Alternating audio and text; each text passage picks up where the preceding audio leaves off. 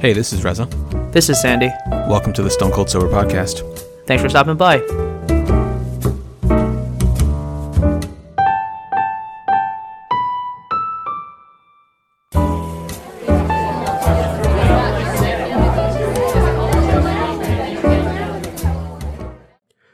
Hello, and welcome to the 413th episode of the Stone Cold Sober Podcast.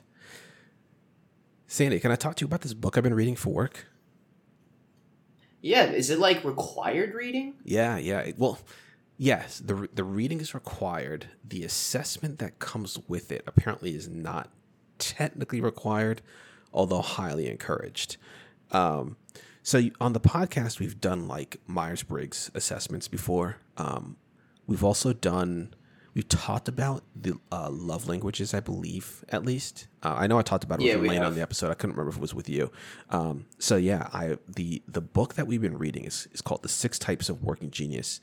Um, it's uh, by uh, by a man Patrick Lencioni, I think is how you pronounce his last name. It's a fairly short book. It's it's about 200 pages. I'm uh, I'm on the 180th page now, so I have about like 20 pages left Oh here. wow. Um, and the the book, the it's an interesting style, but I'll just kind of quickly tell you what the purpose of the book is, or what the six working genius genius theory is. There's a, a theory, or I don't know, I don't I don't know that they necessarily refer to it as a theory. I will call it a theory right here, but. Um, that there are six types of like personalities, so to speak, and each individual has a preference for two working types or working geniuses, as they refer to them.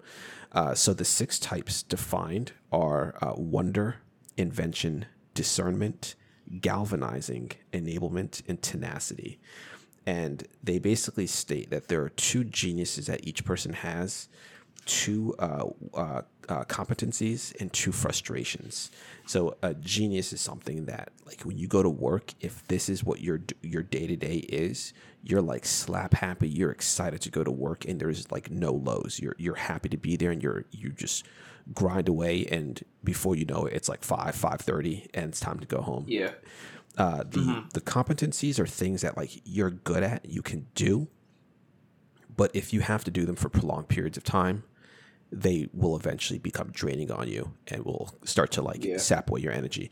The frustrations are again things that like no one can fully escape, but things that like if you have to do for any meaningful amount of time, it's gonna really sap your energy and it's gonna really frustrate you and, and make you dislike work. So I'll quickly explain what those six working geniuses are before we get into it. Um, so the Okay. the genius of wonder. So this is like uh, this is like two pages in the book. The genius of wonder involves the ability to ponder and speculate and question the state of things, asking questions that provoke answers and action. People with this genius are naturally inclined to do things. They find it easy to lose themselves in observing the world around them and wondering whether things shouldn't be different or whether there is untapped potential that should be tapped. The genius of invention is all about coming up with new ideas and solutions. People with this genius are drawn towards organization, creativity, and ingenuity in the truest sense of those words, even with little direction and context. Though, uh, though every type is a genius, these are the people who are often referred to as quote unquote geniuses because many of their ideas seem to come out of thin air. The genius of discernment is related to instinct, intuition, and uncanny judgment. People with this genius have a natural ability to assess an idea or situation, even without a lot of data or expertise. Using pattern, pattern recognition and gut feel, they're able to provide valuable advice and feedback around most subjects in a way that transcends their levels of specific knowledge or information. Uh, the genius of galvanizing is about rallying, motivating, and provoking people to take action around an idea or an initiative. People with this genius are naturally inclined to inspire and enlist others to get involved in an endeavor. They don't mind persuading people to rethink or change their plans in order to embark on something worthwhile. The genius of enablement involves providing people with support and assistance in a way that is needed. People with this genius are adept at responding to the needs of others without conditions or restrictions. They're naturally inclined to help others accomplish their goals and often can anticipate what people might need before they even ask. Individuals with the genius of enablement are frequently unaware that this is, that this is a genius at all. And finally, the sixth genius is uh, tenacity, and it's all about the satisfaction of pushing things across the finish line to completion. People with this genius are not only capable, but uh, capable of, but naturally inclined to finish projects and ensure that they're completed in accordance uh, to their specification. They gain energy by pushing through obstacles and seeing the impact of their work, and they find joy in crossing tasks off their list and getting closure. So the so um, yeah, like it based off of that. Do you have any sense as to what your genius, what your two geniuses are? That's a really good question. I feel like. Go ahead. you might have to sit on it. Uh, I will state that the genius, like the genius of invention and wonder, are very similar, and it can be difficult to like Yeah. tease those two apart, right? Like wondering, the idea with wondering, as far as I can tell, is more like pondering the possibilities. So maybe something exists, and they look at that and they say, "Hey, there's a possible solution to make that even better." Whereas the the, the inventors they kind of take that ponderment from the wanderers and they say, okay, yeah, cool. Here's how we can actually put that into action. So the people who wonder might not necessarily have an actionable idea with what they're considering. The people who invent are the ones who actually can put that into play. Yeah, I feel like with working styles, I tend to oscillate Mhm. between them, and it's hard for me to be like, oh, this is the one like way that I am. Yeah. Uh, but I, it probably does make sense for me to like uh, sit on it. I'll say. Yeah, yeah, yeah. That only makes sense. because like I've done a lot of these and I'm in a leadership sort of thing at work right now that is doing something very very similar to this and I I do wonder if it's uh like having well let me sit on it let me sit on it I'll send me send me these and then maybe the next time Okay. um I'll uh well before we head off to Italy I'll uh I'll see if we can record another one during the week Okay. and I can give you my answer on all this That sounds good. Um, so yeah, this is like so. Let me let me explain the book. The- So the book is set up. It's it's kind of an interesting format. So it's obviously a. Th- uh, I'm again. I'm going to call it a theory around working styles and how to like better organize your organization to put people into positions that would help them thrive, that make them excited to work, and make them more productive overall. Um, the book is exactly 226 pages. The first 175 pages are a work of fiction, so to speak. I don't really know how strongly this work of fiction mimics or mirrors the actual author's experience developing this model but like he's come he has this story he he has a, a um he, you know a, there's a narrative he has a main character the main character like we, we get kind of like a, a high level view of his life before working at before um, starting his own advertising firm and he starts talking about like things like the Sunday blues, where on Sunday Yeah. he starts to get this sense of like anxiety, this stress, and he like for initially couldn't put his finger on what it was that was stressing him out, that was giving him anxiety, and then eventually he realized, oh, I'm like dreading the idea of going to work, and there were some positions that he had in the past where he realized some of those Sunday blues were leaking even into Saturday. So it was like really affecting his life, right? So he talks about the impact that it has on his wife. Again, entirely fictional. Again, so it's a little bit weird in that sense, uh, with that, you know, with regards to that. But I, I feel like you can take a lot from that too. Like I I have I got I definitely feel the Sunday blues or felt I should say the Sunday blues. It's a thing that actually my siblings and I were talk about when we were in like elementary school, middle school. We would call it the Sunday feeling when it's like, you know, four or five PM on Sunday and you're like, damn, the weekend's over. We got to go back to school tomorrow. That just like sense of dread and anxiety that you feel in you because you just don't want it. Like, especially as a kid, right? Like, I feel like I get a lot of fulfillment, and enjoyment out of my work. So I don't necessarily feel that myself. Whereas it's with school, you're just going to learn. You got to wake up early. Like, it's there's a major difference between your weekend as a kid and your weekdays as a kid. Whereas as an adult, oftentimes your weekends can almost be more work because it's just at home work, right? It's work that you're doing around the home Yeah. to keep things going. So going to the office on Monday, or you know, set you know whether it's at home or in a phys- uh, the physical office, um, it could just be kind of a different sense of work. But anyway, as he's talking about this, it's like, oh, this really does hit home for me. Um, again, not necessarily for my current job, but just thinking about life as a whole. Um, but then as you get to like the the the the model and the assessment, so the I should point out that again I've kind of like opened that this is similar to like the Myers Briggs assessments that we've taken in the past. I have a feeling that this model can shift and change over the course of your life, over the course of your Oh, I believe career, that. right?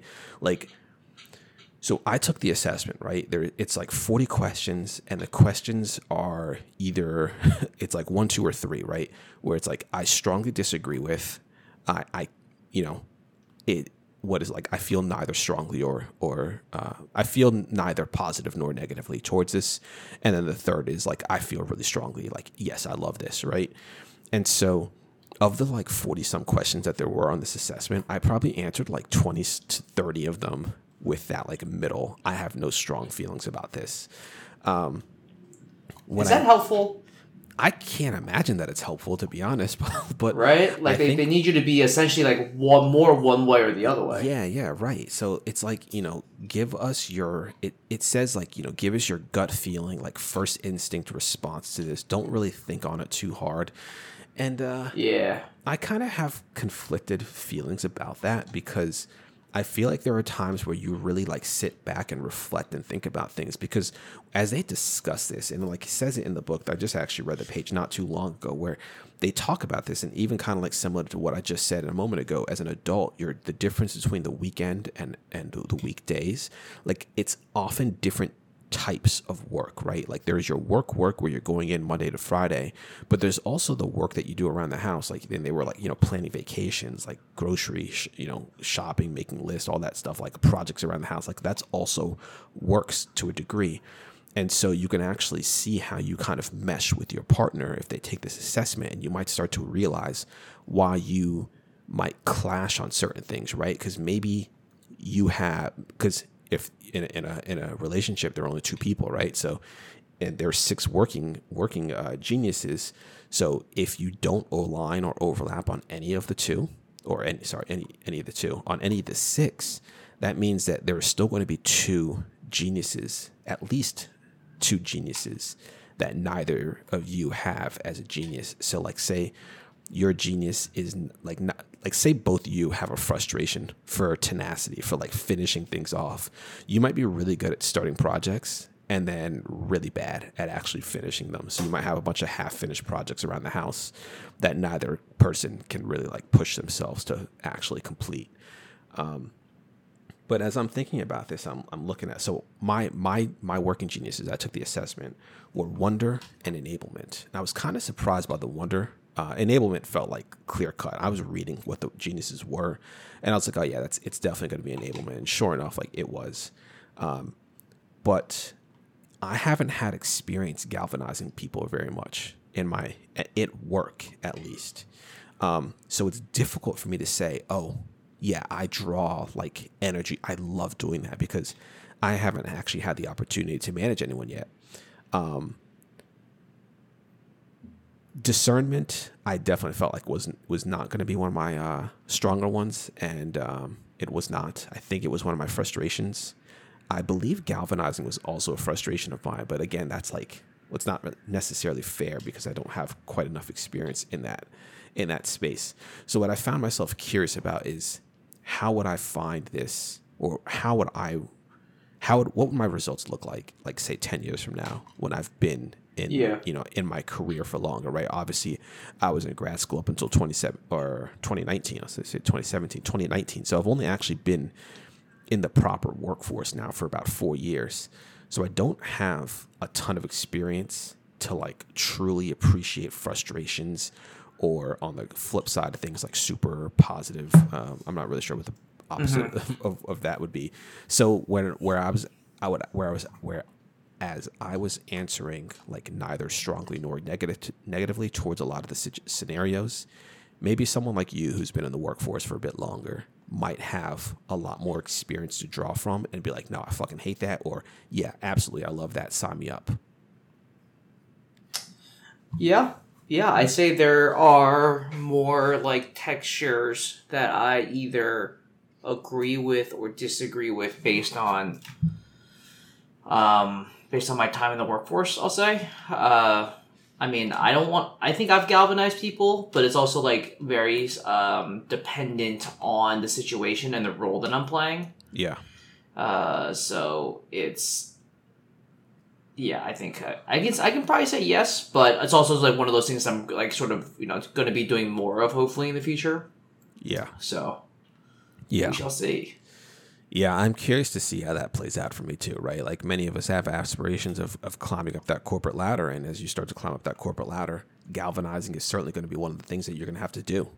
Um, so it was actually, in, in, again, in the work of fiction, they're talking about the guy's career path and how he got to the position that he's actually in. And so he discusses, like, he initially, sorry, let me mute my phone as it sits there and beeps here.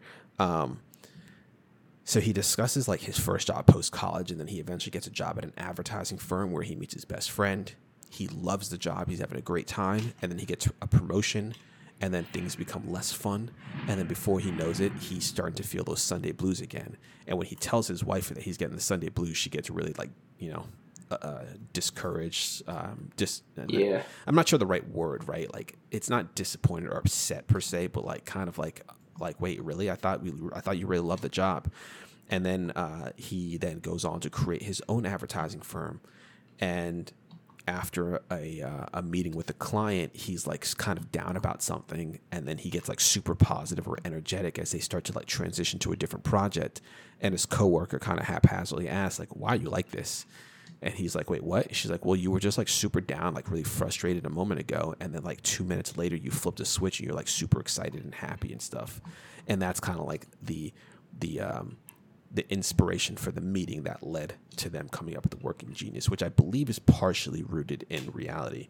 And so, um, he, during this meeting, like, you know, um, impromptu meeting, he and several other coworkers figure out this model. They like come, they develop the model together, and they realize that while he as a as a CEO of the company, um, he has a working genius of uh, I think it was wonderment and something else, uh, but it wasn't galvanizing. Galvanizing was not his genius; it was one of his competencies.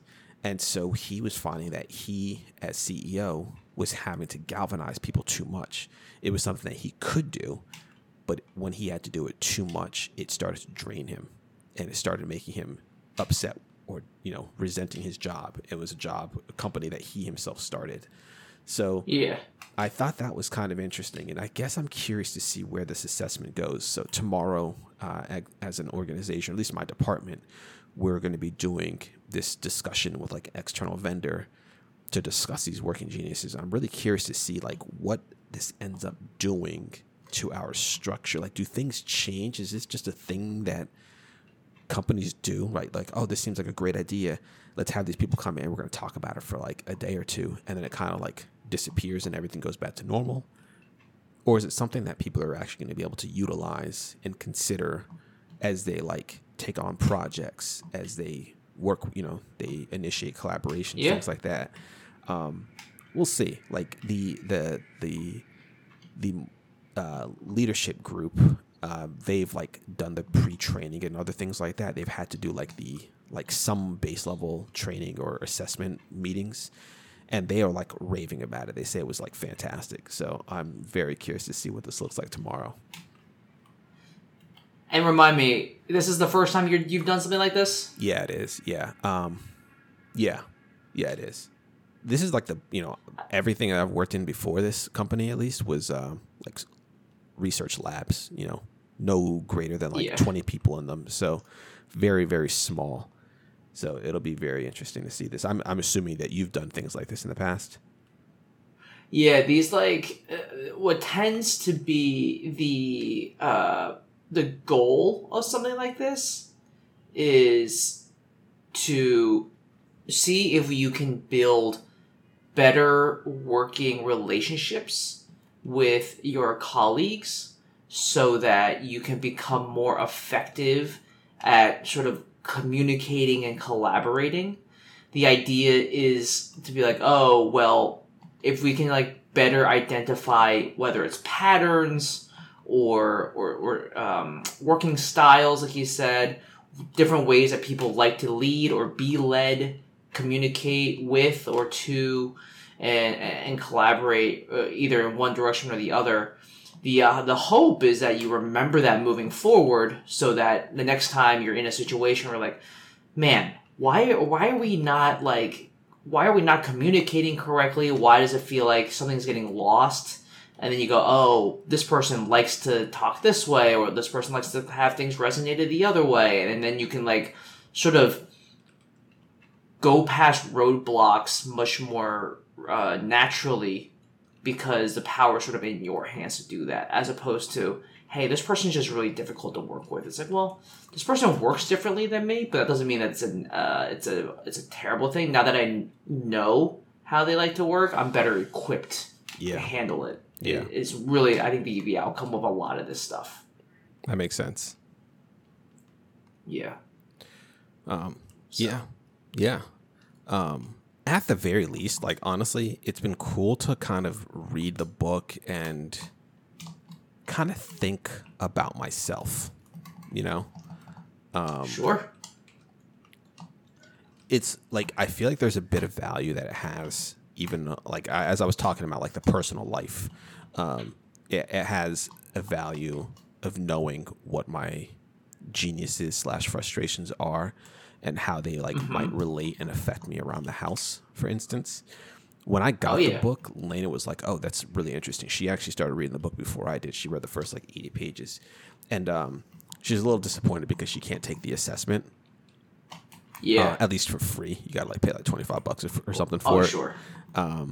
But we can we were like kind of trying to um, infer or figure out what her what her geniuses slash um, frustrations were um, the other night.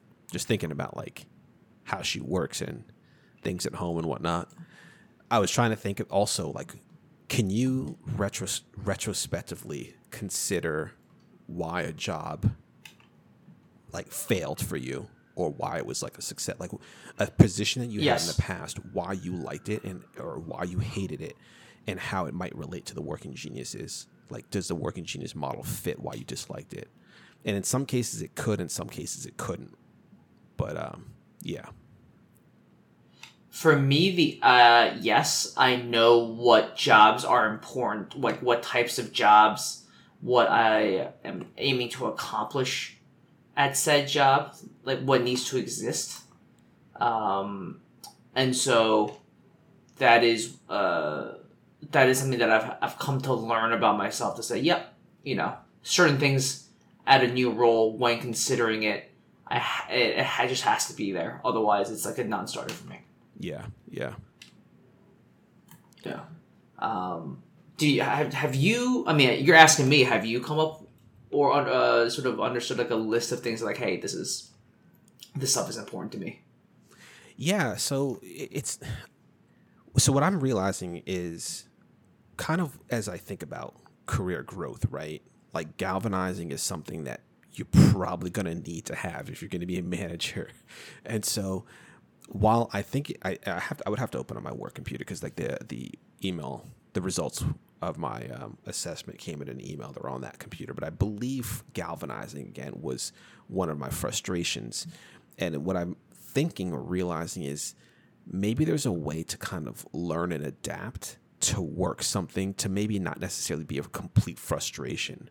Like I would think that some of these things kind of exist on some type of like spectrum where you like if you something could be your frustration but it doesn't necessarily have to be like a killer. Because it, as they were giving an analogy to explain the differences between the comp- uh, competencies comp- competencies frustrations and geniuses they're like a genius is something that just like gives you complete joy. Um, you could think about it as like a thermos that you fill with hot coffee and um, you like cap it and that thermos like that heat stays in that thermos all day long. Um, uh, competency is like if you put that coffee into a mug like the heat is there but it, will start to leave over time. And a frustration is like if you put a hole at the bottom of that of that of that mug um, you know, it's super draining. I wonder for some people if a frustration is like a bigger hole than others. And so if something is a frustration, maybe I don't necessarily change it from a frustration, but maybe I can like just by the very nature of knowing it, maybe that hole can be a little bit less large and therefore make doing such a job a little bit more manageable. Especially like if there is an end to it. If it's like, okay, here's a frustration and um, but the frustration is only going to last like four hours today, and then you can go back to something that you really like. You know that if that will help me push through anything a little bit more. That's very interesting. Um, the the what's it called? I just pulled up my uh, profile thing that I'm doing at work. It's called uh, Discovery Personal Profile. Uh, I'm not going to get into mine quite yet because I know you're not done. But essentially, mine is like a, the insights here are trying to identify the origins of my personality, and there's four distinct energies apparently. And then there's like stuff that from Hi- Hippocrates to Carl Jung, um, and now what they've done is basically create this thing that helps me understand how I can grow personally and interpersonally. There's like this personality, personal style that I have. Apparently, my decision making style, key strengths and weaknesses um, with key strengths and possible weaknesses. So I'll, I'm happy to let you finish, but I'm also realizing that like your test and my test, they're they're, they're essentially many many different styles at arriving at a, a similar output. Mhm. Yeah.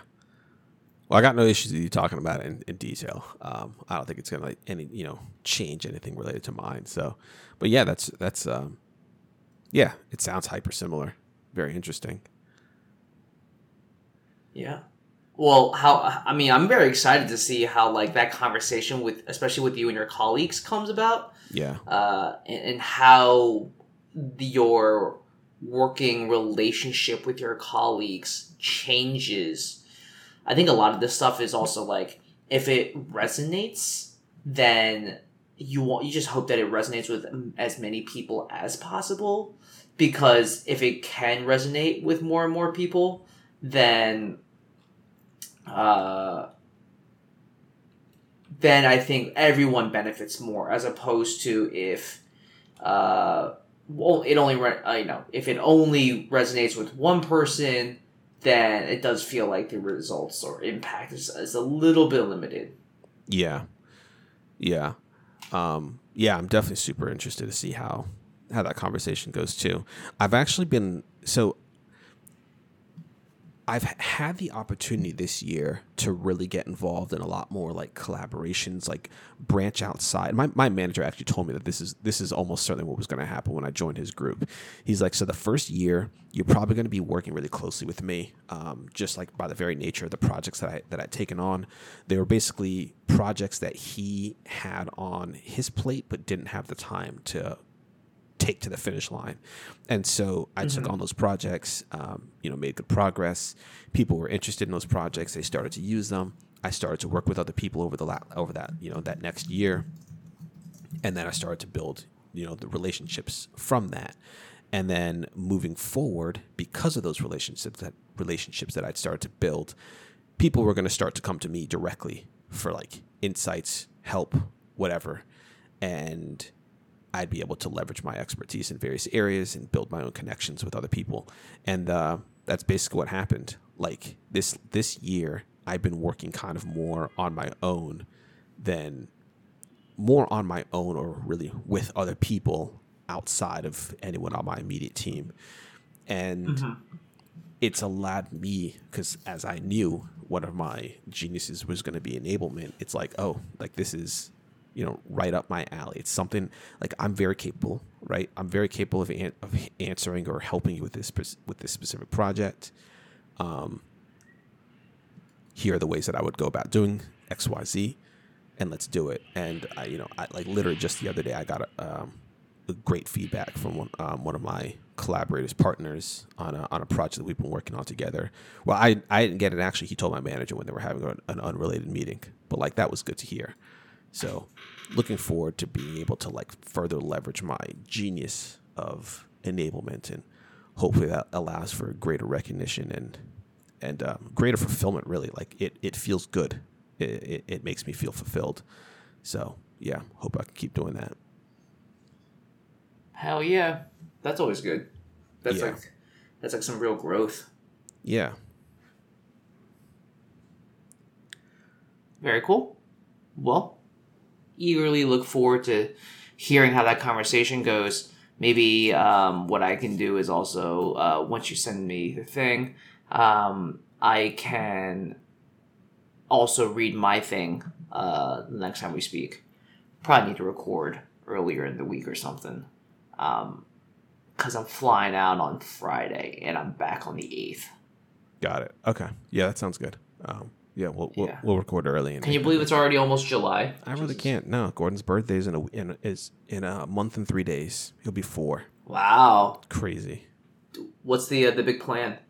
There actually is not a big plan this year. Like Lena, so Lena is very much like I'm, I'm not sure which of the the uh, the the geniuses you would give her for this, but um, it's either wonderment or or um, uh, the um, was inventive. I can't remember if it was invent, invention, the wonder or invention. I guess maybe a little bit of both, which I think might actually be. I think she might be suited for both of those. Um, but last year she planned, you know, his whole birthday party and everything. This year, I think we're gonna just do something more low key, something a bit more just personal.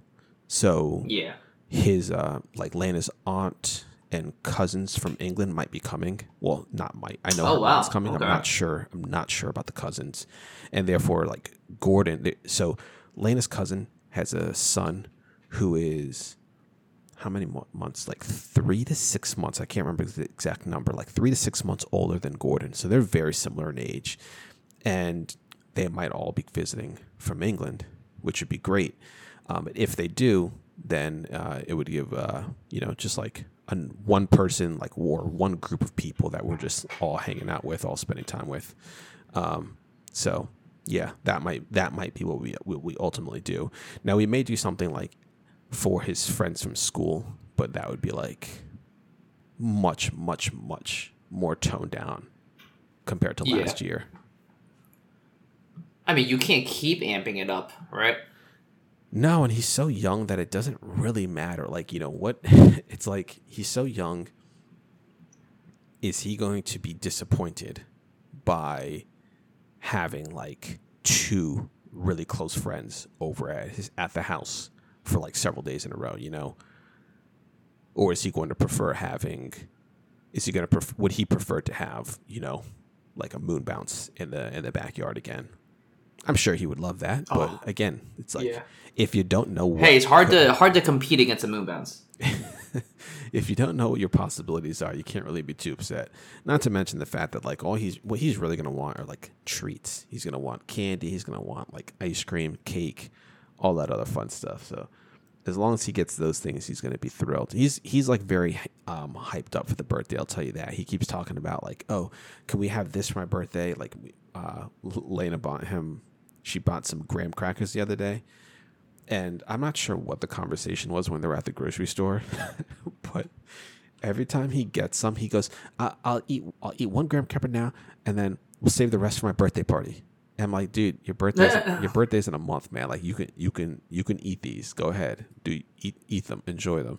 And uh, but every single time he eats them, he like says something related to he's gonna save some for his birthday next. Which you know he doesn't say next month. He's just gonna save them for his birthday again. Thirty some days That's away so from funny. now. Yeah. So he's keenly He's gonna have so many up. snacks saved for his birthday. dude. Yeah, you don't you don't even know. Um, but yeah, no, it's it's nuts. July, it's July already. We, we're in we're in summer, like legit. We're in summer. Ugh, you ain't gotta tell me. I um, I got to feel the humidity, like that that New York City summer humidity hit me in full force this weekend. Oh boy. Um, I had two races that I ran, two four mile races. Uh, one on Saturday, one today on Sunday. Wow. Saturday was the New York City Pride Run. Uh, first time I've run that race. Usually I sign up for that race, but uh, like something happens and we are out of town. But I ran it and it was like at eight o'clock in the morning.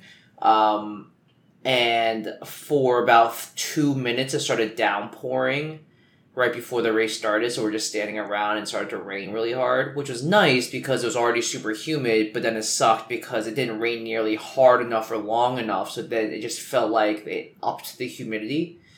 And we ran four really hilly miles, and then my friend and I, who ran it, we ran it together. We got lunch, and I walked home, and it was just like my shirt was soaked the entire time. And the same thing happened today, where it was a lot drier today, no rain, Yeah. but it was one of those 70 degree days which normally is super comfortable but when it was 82% humidity i was like oh while i'm standing around in the race corral waiting for the race to start my shirt's already soaked and so by the time i finished the race which was pretty tough um, not tough but like you know with the ex- with the exertion that i put today than i did on saturday a little bit more exertion today because i was just running it by myself I grabbed. They were like, um, when you finish the race, there were like cups of water you can get. There's apples you can eat. There's bags of pretzels you can eat just to get your some sugar or salt back in you. And like this is the first time I actually grabbed an apple. Just like I like scarf that thing down. Um, and then I walked to Target on my way home to get start running some errands. But it was like it took a long, long, long time to get my shirt to essentially not be soaked. Like when I walked from like post race, obviously it, it's drenched. It's like dripping drenched. But then by the time I walked to Target, it was like less dripping drenched, but still damp. Yeah. Same thing at uh, Whole Foods, and I, I felt it when I got home. I changed and showered and all that stuff, and it took about like three to four hours in the AC to like finally dry off. But Wow. and then I, I took Oliver the, this afternoon on a long walk because this next like five or six days, it's like scattered thunderstorms every single day. So you have no idea when it's raining. You just know it's really humid. Yeah. think New York City really needs a nice thunderstorm to like zap this humidity. But I took him for a walk, and it was just one of those things where I don't know about you, but my shirt starts to blot really quickly, um, especially if I'm wearing a lighter colored shirt, which I did. And next thing you know, I've got like really, uh, really ugly like sweat stains everywhere on my shirt. I've got them around my stomach. I've got them on my upper chest. My whole entire back is soaked, and it's just like not comfortable today. But man, summer, we're, we're here. Yeah. No, dude, that's that's brutal. Man, that's brutal. It's been hot here, but not too hot. Um I don't like it. We've we have so we've been we've been just rocking open windows for much of the last like month. Um open windows and just running fans, you know, ceiling fans, air fan, like tower fans like right next to me right now. Um but it's gotten hot enough that we've had to turn on the air conditioner and um I don't know. Like I, w- I stayed inside most of the week, and actually, I think I talked to you last week, right, about my foot problem. That has, I actually saw a, podiat- a, podiat- a podiatrist about it. and, um, it was um, ultimately um, uh, was it plantar fasciitis, and uh, what's the other one? Um, there's another there's another nerve or tendon that runs um, along like the horizontal of your foot, along the outside part of, the, of your foot, like underneath your ankle.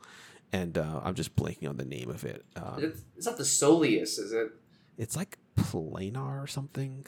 Uh, Oh yeah, okay, okay. it's uh, gosh, I can't find it. I, I can't like if if you Google like it's plantar is what always shows up. um, but so it's i he he he said that that's that's that's what it is. Um, but it's also like it's like both. He's like you have that and you also have plantar. He's like I'm not sure which one happened first, but it sounds like it's the the the, the one that's not plantar is the one that's like super aggravated because that's causing a lot of the pain and and and and uh, discomfort that I've been feeling. Um, but he's like you know just basically could be overuse, just the way that basically could just be overuse, right? Like the I was talking about like the way I was mowing the lawn and and, and whatnot. But um, yeah, because of that, I was largely I largely stayed indoors. Um, I just kind of been resting my feet. My feet. I did spend a little bit of time outside with Gordon, and I was just like trying to stay in the shade as much as I could, and he was just trying to party. he was just trying to do stuff. Oh yeah. Um, yeah, yeah. How long will it take for you to recover? So he said come back in like three weeks. Um, they gave me a brace, but he's like, you know, you don't you don't need to come back in three weeks. Only basically only come back if it still hurts. And um, it's it's it's gotten way better. I can still feel it. Like if I if I like flex my foot in a very particular way, I can definitely Mm-hmm. feel some discomfort in it. It's not like super painful or anything like that.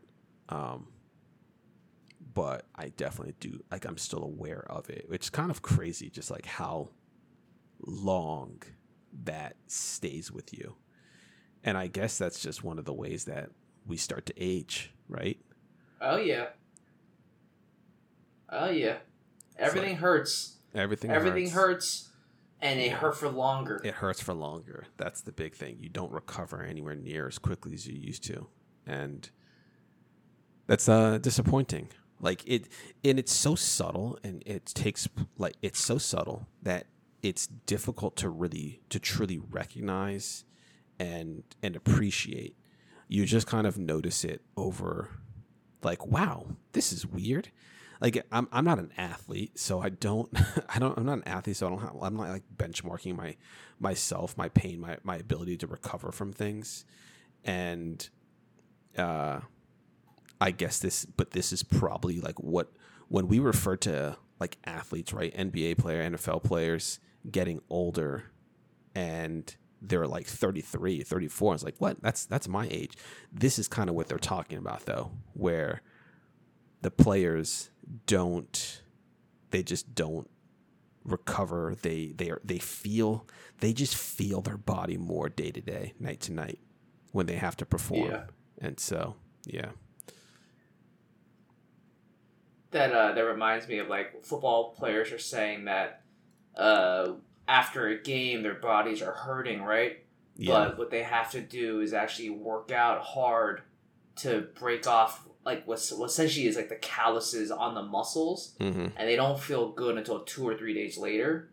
Uh, but those sort of get longer and longer as the season goes on, and so I'm not saying it's like hundred percent applicable, but it does sort of just remind me of like, oh, you know, there are things that you quote unquote need to do, um, to ensure that your body is as prepared as possible to recoup from something that feels tough, but it's like, you know, it's so easy to feel like, you know what, I don't want to do this thing because my body hurts. Yeah. And like trying to convince yourself that you should do it is like such a tough thing.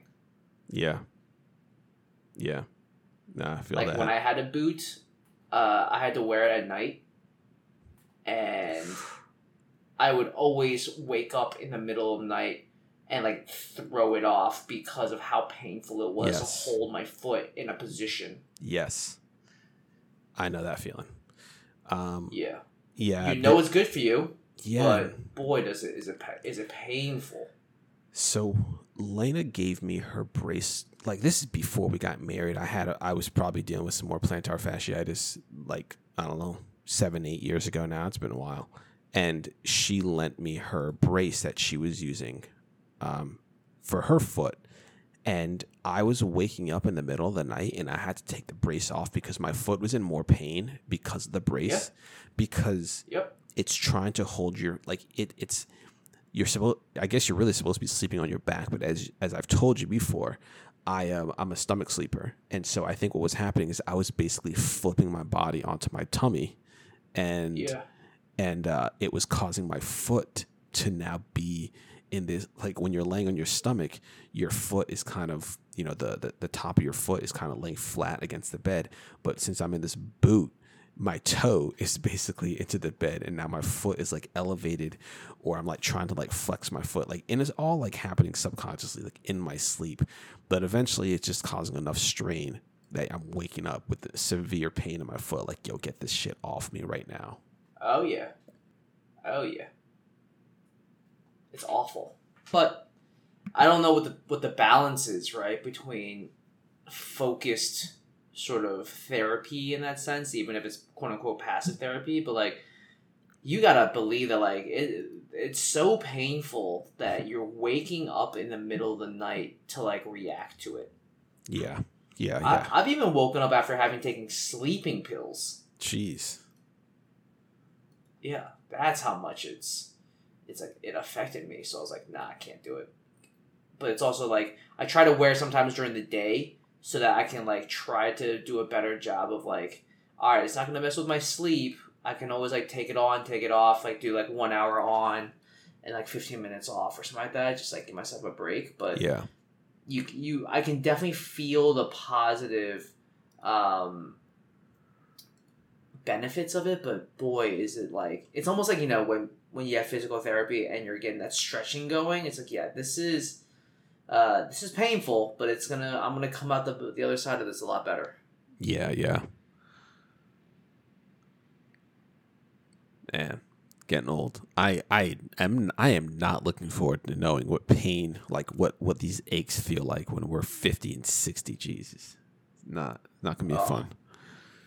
Yeah, well that's why they say that like, yeah, you know, strength training, cardio, eating well, like there are ways Mm-hmm. to m- mitigate it, not to like completely avoid it, but you know, we already live such sedentary lifestyles. Our bodies are not well suited for a lot of this stuff, uh, especially because we're not moving as much as we used to, right? So if you can move more, then you know you can fight off stuff. What hypertension, blood Mhm. pressure, Yep. uh, di- diabetes, just like all this stuff. Like it, it, it does feel like once one, once those stones start to roll, it just feels like it just starts to pick up everything else, and like we got to do everything we can while we're young, right now, to develop like just like smart choices, and you know that that's why we got to get you back on your feet. Yep. Um, did you see that Arnold documentary on Netflix? It's like the I said it's docu series. Arnold Schwarzenegger, Arnold Schwarzenegger. Uh, no, I, mean yes, I saw it, You haven't seen it, uh, but I like, did not see it. watched it, How is right. it? It's good. Yeah, it's really interesting. Um, Okay. it's three parts. The first part is largely about his bodybuilding career. The second part's largely about his acting career, and the third is about his uh, politics, his career in politics. But there's specifically one point towards the end of the entire series where he's talking about like you know just his body, right? Like that was his thing. That it was his his life, and he started to get bigger, like in his belly and stuff. He sees it. Um, you know, he lives in Hollywood. You know, it's it could be easy for him to go get plastic surgery and stuff. But anytime he like even like remotely thinks about it, he's like, "What the hell are you talking about? Like, you're 75 years old, dude. Like, just stop." I don't know. He's like 70 something. Um, and uh, but yeah, it's it's interesting to see like even even someone like that, um, struggling with like his image, and he's like 70 something years old. Well, it's like that Bill Burr joke that like you're 70, you should look 70. Yeah, All right, you don't want to be 70 but look like a 50 year old uh, lizard. yeah, yeah. He's seventy five years old. Um, it was really good. It's really, it's honestly a bit inspiring. Um, you just like watch Yeah. the way he was able to to just break into all these like three. He had three very successful careers in three different industries, and in everyone or at least more specifically, like the acting and the career in politics people looked at him like, "What are you crazy? Like, no, you can't do this." Like, um, Oh, he did. He sure enough, he did it, and he did. He did it really well. So, um, yeah, It is. I mean, what he what he accomplished, and you know, obviously we're going back to Bill Burr, but like what he accomplished is absolutely legendary. And so, uh, how many lifetimes, right, would it take for Mhm. us to uh, to accomplish what this man accomplished in a lifetime? yeah. Um, the Bill Burr actually did talk about it. He Bill Burr watched it and he he really enjoyed it. It was like like the one episode of of uh, Bill Burr's podcast that I've listened to in the last like six months. Um, but he he was saying how I mean, I guess not even really about Bill Burr specifically, but just his ability to like take. I, I don't even know if he was really using things that other people said about him as motivation, inspiration. Just his own willpower to like push himself, to make himself or get himself to do something. Like he set his mind on it and he did it. And um, I what I did think was a bit interesting was that, like th- I I didn't realize how much like kind of tragedy he had in his life. But basically, what he said was he never had time to like.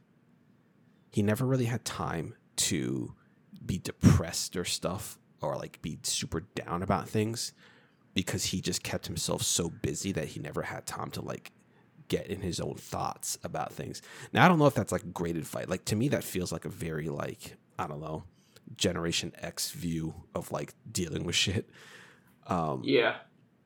like his brother, he had an, he had an older brother and his brother died in a car accident. His brother was was um uh, I believe his brother was uh, drunk driving and he got Oh, into, no. he got into an accident in Austria and died. And like this was fairly early in his in his like bodybuilding career. He's like in the U.S., but he's not like he hasn't like made it by by any stretch of the imagination.